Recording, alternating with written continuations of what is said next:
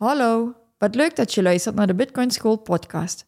Voordat de les begint, willen wij nog even onze disclaimer opnoemen. De podcast en onze website zijn geen financieel advies en enkel bedoeld voor algemene informatiedoeleinden en entertainment.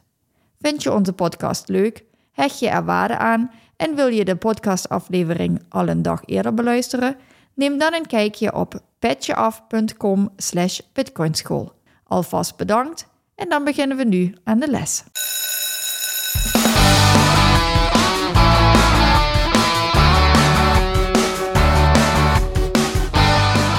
Welkom bij de Bitcoin School podcast. In deze podcast willen we jullie de wereld van Bitcoin dichterbij brengen. Dit doen we door Bitcoin op een eenvoudige manier vanuit de basis uit te leggen. In deze aflevering gaat het over getallen in Bitcoin. Ja, ik vond het wel grappig om het eens een keer met jou over Bitcoin en getallen te hebben. Gewoon eens kijken hoe grote getallen er zijn in Bitcoin, maar ook uh, wat minder grote getallen. En ik wilde eigenlijk van beneden naar boven gaan. Van wat kleinere getallen naar de wat grotere, getallen. Dus, uh, maar voordat we dat doen, moeten we natuurlijk eventjes de bloktijd erbij pakken. En dat is op dit moment 830.577. En de Moskou-tijd, dat is het aantal satoshis wat je kan kopen voor 1 dollar, is 1915. Dus 1915. Goed, we gaan het over getallen en bitcoin hebben. En we hebben er net al twee getallen genoemd, eh, bedenk ik me net. We hebben het dus, dus al over de blokhoogte gehad. 830.577. Nou, dat is nog niet het kleinste getal, maar dat is dus het aantal bloks wat er sinds 3 januari 2009 gemined is. En het kleinste getal is eigenlijk, waar ik het met je over wil hebben, is 21. Het getal überhaupt in bitcoin. Ja, en 21, 21 miljoen, maar ook gewoon 21 is een interessant getal. Ja, dat is iets wat ik me al langer afvraag. Vind ik super interessant. Als ik één vraag aan Satoshi zou mogen stellen, dan zou het toch zijn van waarom 21? Niet 22. Ja, of 19,5 of zo. waarom 21? Zit daar een symboliek uh, achter? Of ja, super interessant. Maar ja, goed, hoe we op deze aflevering kwamen, is dat het natuurlijk allemaal te maken heeft met wiskunde, met rekenformules, met getallen. Mm Dus bij deze. Ja, en 21 is naast ehm, het aantal miljoenen bitcoin wat er, uh, wat er in omloop gaat zijn, natuurlijk ook een community. En daarom hebben we de Community 21 gestart en zijn we daarmee bezig om dat verder uit te breiden. Ook wel een leuk ding om je Community 21 te noemen. Ja, in de Bitcoin-wereld merk je gewoon dat 21 een heel belangrijk getal is wat je steeds uh, tegenkomt, wat een bepaalde functie krijgt. Mm -hmm. Maar als je gaat kijken naar de, naar de numerologie. Ja, um... ik heb die alles opgezocht. Het is interessant om die er nog eens bij te pakken. Maar er zit inderdaad wel iets van symboliek achter. En dan weet ik niet of die bewust zo gekozen is. Het nummer 21 staat dan voor kansen of succes of het behalen van je doelen. Ik vind dat eigenlijk wel een hele mooie. Dat Bitcoin 21, 21 miljoen, dat dat staat voor kansen, het hebben van een kans. Ik heb het ook even opgezocht. Nummer 21 suggereert dat er zich enkele nieuwe kansen en omstandigheden in je leven kunnen voordoen die je zullen dwingen om op natuurlijke wijze de richting waarin je gaat te veranderen. Dit nieuwe levenspad neemt je mee naar positieve, spannende gebeurtenissen en plaatsen. Nou, klinkt, dat klinkt super interessant. Klinkt als een rabbit hole. Ja. dus. Oké, 21 hebben we gehad. Dan wil ik door naar het volgende grote getal. En dat vind ik in principe, of het grote getal, naar een iets groter getal. En dat is inderdaad de blokhoogte. En dat is 830.556 op dit moment. En als je daarover na gaat denken, meer dan 800.000 bloks zijn er al gemined. Het gaat, elke gemiddeld genomen, elke 10 minuten gaat het door. TikTok, next blok. Heerlijk. Ja, echt zo'n heartbeat. Ja. Nou, en dan uh, de volgende die ik opgeschreven had, was 100 miljoen. Want dat is ook wel een interessante bij Bitcoin. Omdat één Bitcoin natuurlijk bestaat uit 100 miljoen Satoshis. voornamelijk op het mainnet. Als je gewoon op de blockchain zelf wilt gaan communiceren of een transactie wil gaan doen, dan doe je dat in Satoshis. En je zou het bij wijze van spreken nog in een, in een sublaag, zou je het nog, het Lightning-netwerk, zou dat nog verder onderverdeeld kunnen worden in micro- of millisatoshis of iets dergelijks. Hebben we op dit moment hebben we dat nog niet nodig, want weet je, um, je krijgt op dit moment ongeveer 2000 uh, satoshis voor 1 euro, dus dat is nog goed te berekenen om het zo maar te zeggen. Maar stel dat Bitcoin nog eens veel meer waard gaat worden dan dat het vandaag is, nou, dan kan het zijn dat je op een gegeven moment nog een sub-eenheid van satoshis nodig gaat hebben. Dat zal dan niet in de main layer gesetteld worden, om het zo maar te zeggen. Maar dat kan wel in een second layer optie kan dat wel uh, gebruikt worden. Ja, ik denk dat dat een hele belangrijke is, omdat veel mensen dat niet snappen als je het hebt over Bitcoin. Dat ze dan zeggen: Ja, eh, maar dat is veel te duur, dat kan niet meer, ik ben te laat. Mm -hmm. Ik, kan niet veel... meer, ik kan niet meer één bitcoin kopen. Ja, precies. Maar dat mensen zich niet realiseren, je hoeft niet één bitcoin te kopen, je koopt Satoshi. Maar ik denk dat de meesten zich daar niet van bewust zijn dat er een ondereenheid bestaat als je mhm. nog niet in het bitcoin-wereldje zit. Ja. Als je daar nog niet mee bezig hebt gehouden. En ik vind het wel interessant wat je zegt, dus zelfs die zou je nog onder kunnen verdelen. Je moet het je voorstellen dat stel dat één bitcoin één pizza is, dan zou je die bitcoin zou je in 100 miljoen stukjes zou je die kunnen onderverdelen. Nou, dat moet je goed kunnen uh, snijden, maar bij wijze van spreken, dat zou wel kunnen. En op een tweede laag, daar zou je nog verder onderverdeling kunnen maken. Maar je maakt dan niet meer pizza, je maakt dan meer sneetjes en meer stukjes nog dan die 100 miljoen. En nou ja, stel dat Bitcoin eens een keer heel erg veel waard gaat worden, dan zou er een situatie kunnen ontstaan waarbij bijvoorbeeld, nou ja, laten we het zo zeggen, dat 100 Satoshi hetzelfde waard is als 100 cent. Of dat 1 Satoshi hetzelfde waard is als 100 cent. En dan een euro eh, eh, besproken, om het zo maar te zeggen. En dan kan er een situatie voorkomen waarbij je denkt van oké, ik moet dit nog verder kunnen verdelen. Maar het blijft één pizza. Het blijft één bitcoin, om het zo maar te zeggen. Het is niet dat er dan meer bij komt. Ja, dat is heel belangrijk. Omdat mensen vaak zeggen, hè, er is niet genoeg er zijn niet genoeg bitcoin voor iedereen op de wereld. Mhm. Omdat het maar 21 miljoen zijn. Dus ja, hoe zou je dat dan aanpakken en hoe ga je dat dan doen? En dan komt natuurlijk meteen de mensen die zeggen... ja, dus je hebt er meer nodig, want dit kan al niet werken... want er is niet gewoon voor iedereen één. Maar ja, zoals je net zegt met die pizza, dat is gewoon heel belangrijk. Je kan de pizza wel verder onderverdelen, maar het blijft één pizza. Ja. Gaan we door naar het volgende. Het, uh, we gaan steeds groter hè, met de getallen gaan we naar 1 biljoen. En als je dan eventjes gaat kijken, dit is een, een 1 met 12 nullen. Dus dat is al echt wow, substantieel zou je het kunnen noemen. Maar dat is op dit moment in dollars de marketkapitalisatie van Bitcoin. Ja, en dan moet je ons even uitleggen, ook mij, wat is een marketkapitalisatie? In principe kan je het gewoon uitleggen als de koers van Bitcoin op dit moment, maal het aantal Bitcoin wat op dit moment beschikbaar is. Dus we hebben nu 19,6 miljoen bitcoin. Er worden nog 1,4 miljoen bitcoin worden er nog gemined in de komende 120 jaar. Dus er zijn er nog niet 21 miljoen. Dat gaat in de komende tijd gaat dat nog komen. Dus we zitten op 19,6 miljoen. En als je dat vermenigvuldigt met de huidige koers, dan kom je op een marketkapitalisatie uit van 1 biljoen. En om dat even te kunnen vergelijken, want ja, zo'n getal op zich, dat zegt me dan niks. Maar mm kun je dat met andere dingen vergelijken? Is dat goed? Is dat slecht? Is dat, welke betekenis geef je daaraan? Ja, het, het grappige is dat punt 1, dat de Amerikanen of de Engelsen en de Europeanen, de, eh, de Germaanse talen, dus het Nederlands en het Duits, dat er een verwisseling is in miljoen, billion, trillion.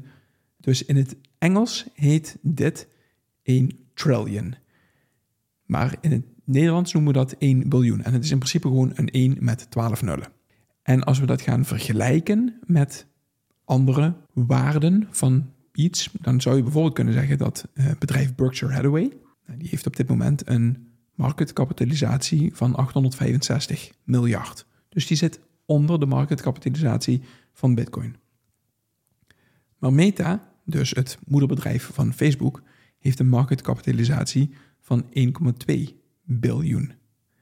En daar, net iets daarboven staat zilver, ook 1,2 biljoen. En zo ga je het laddertje omhoog. En als je dan gaat kijken naar plek 1, en dat is goud. En het is wel grappig dat dan goud de grootste marketkapitalisatie heeft. Want daar hebben we eens een keer een aflevering over gemaakt. Dat goud dus blijkbaar een heel waardevol iets is. Als je al het goud op de wereld bij elkaar raapt en je doet dat maal de prijs van goud die er op dit moment tegenover staat, dan kom je dus uit op een marketkapitalisatie van 13,4 biljoen. Ja, en het leuke daaraan is dat we de podcast opgenomen hebben over stock-to-flow. En dat Bitcoin straks een hogere stock-to-flow gaat krijgen dan goud dat heeft na de halving in april. Inderdaad, de stock-to-flow, dat was hoeveel is er al beschikbaar, hoeveel komt er nog bij? Hoeveel is er beschikbaar en hoeveel komt er per jaar bij? Oh ja, per jaar erbij. En, maar dit heeft dan dus inderdaad te maken met hoeveel is er beschikbaar en wat is de waarde daarvan? Dat is de huidige prijs. De prijs, oké. Ja, dus weet je, op het rijtje van marketkapitalisatie staat dus op één goud, op twee staat Microsoft, op drie staat Apple.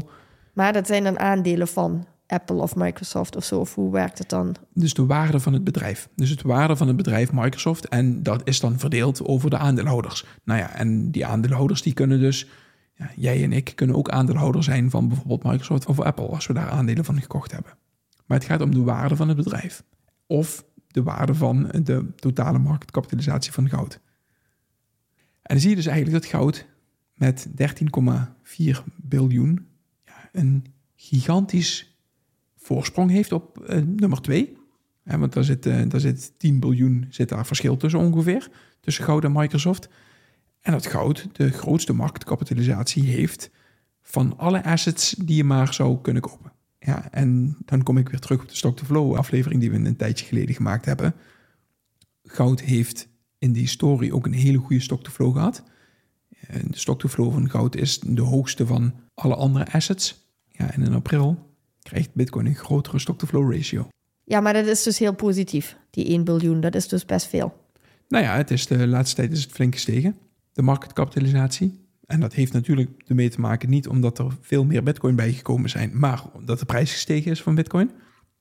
En dat betekent ook dat de marketkapitalisatie van bitcoin automatisch omhoog gaat. En dat het dus ook meer op het netvlies van mensen weer gaat komen. Ja, dus ik denk dat het wel interessant is. Zullen we doorgaan naar het volgende grote getal? Ja. Oké, dan komen we op 590 triljoen. En een triljoen is dus een 1 met 18 nullen. Ja, dan wordt het wel langzaam krankzinnig groot.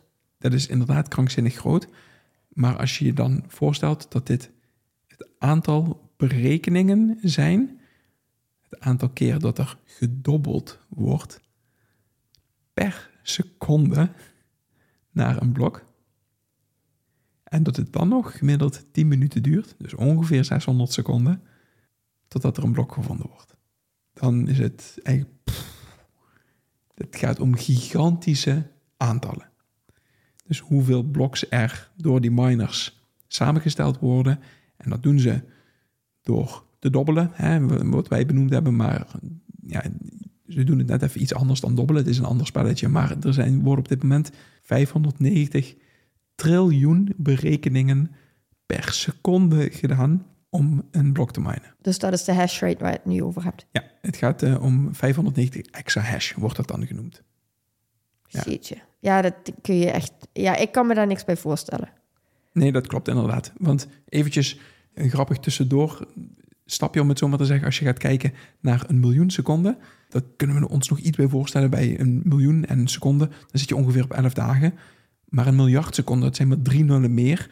Dan heb je het al over ongeveer 1 of 32 jaar. En denk je ook, van een miljoen naar een miljard gaat het dus, van 6 nullen naar 9 nullen. Maar dit zijn 18 nullen die erachter komen. Dus dan, dan is dat krankzinnig groot. Krankzinnig aantal berekeningen wat er per seconde gedaan wordt om een valide blok te vinden. Ja. Maar dat valt in het niet bij ons laatste twee grote getallen. En onze laatste twee grote getallen is 128 bit en 256 bit. Dat laat alles wat we nu besproken hebben in het niet. En eigenlijk representeert dat de mogelijkheid tot een, ehm, tot een private key. Dus het beveiligen van jouw bitcoin. En als je er even over na gaat denken, 128 bit is een getal van 39 cijfers. En dan denk je, dit is, schrijf die maar eens na elkaar op op een papiertje. En dan heb je ongeveer 128 bit.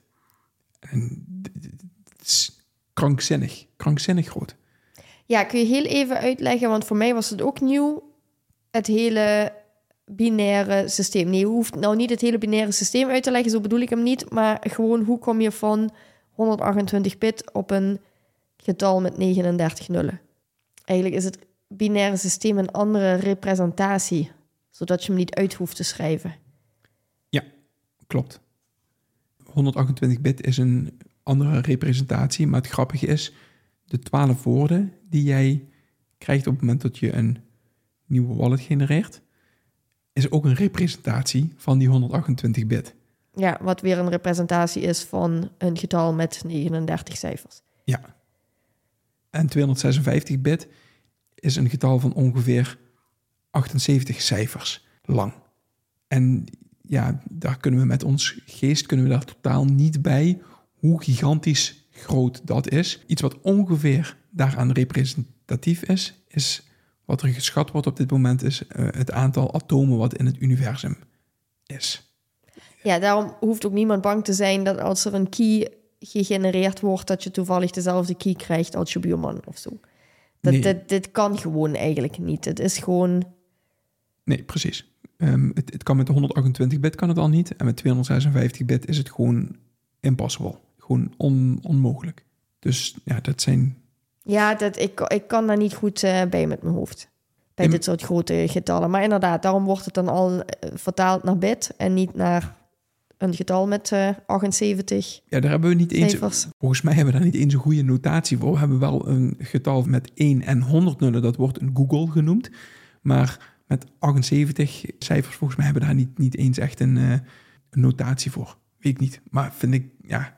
Het, het is, het is krankzinnig groot. Het is echt krankzinnig groot. Misschien moeten we even een filmpje uitzoeken of zo, of eh, zelf eentje maken uiteindelijk over het binair systeem, hoe dat werkt. Want ja, voor mij was het nieuw. Ik kende dat echt helemaal niet. Mhm.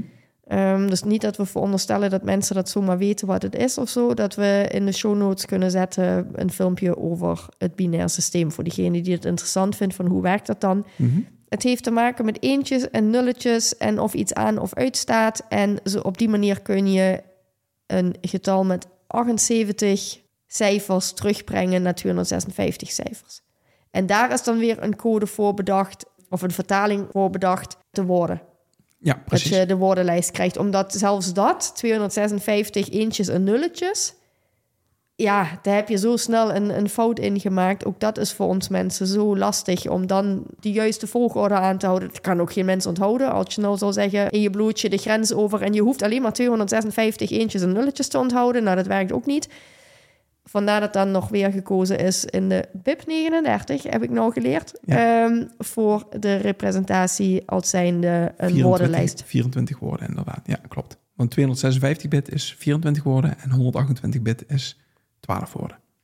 Maar allebei getallen die zo krankzinnig groot zijn dat we ons eigenlijk met ons normale brein daar geen voorstelling van kunnen maken, behalve dat we dan in atomen moeten gaan denken over hoeveel er in het universum eh, zijn. En als je al de- bedenkt uit hoeveel atomen alleen jij bestaat, of de stad waarin je woont, of het land waarin je woont, of deze aarde, dan kom je nog niet in de buurt van hoeveel atomen er in het universum zijn. Du- Dus het is gewoon krankzinnig groot. En die vond ik wel grappig om het over grote getallen en bitcoin te hebben. Van een klein getal, 21, naar een krankzinnig groot getal. Ja, wat dus ook te maken heeft met de willekeurigheid. En daar willen we het dan de volgende keer over hebben. Ja, randomness. Dat is wel een hele goede om het daar eens een keer over te hebben. Ja. Gaan we het daarover hebben? Nou, dan tot de volgende keer. Tot de volgende week.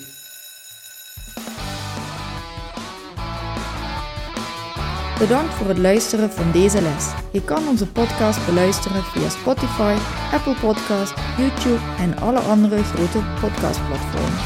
Wij zijn ook actief op Twitter en Instagram. Daar kun je ons bereiken.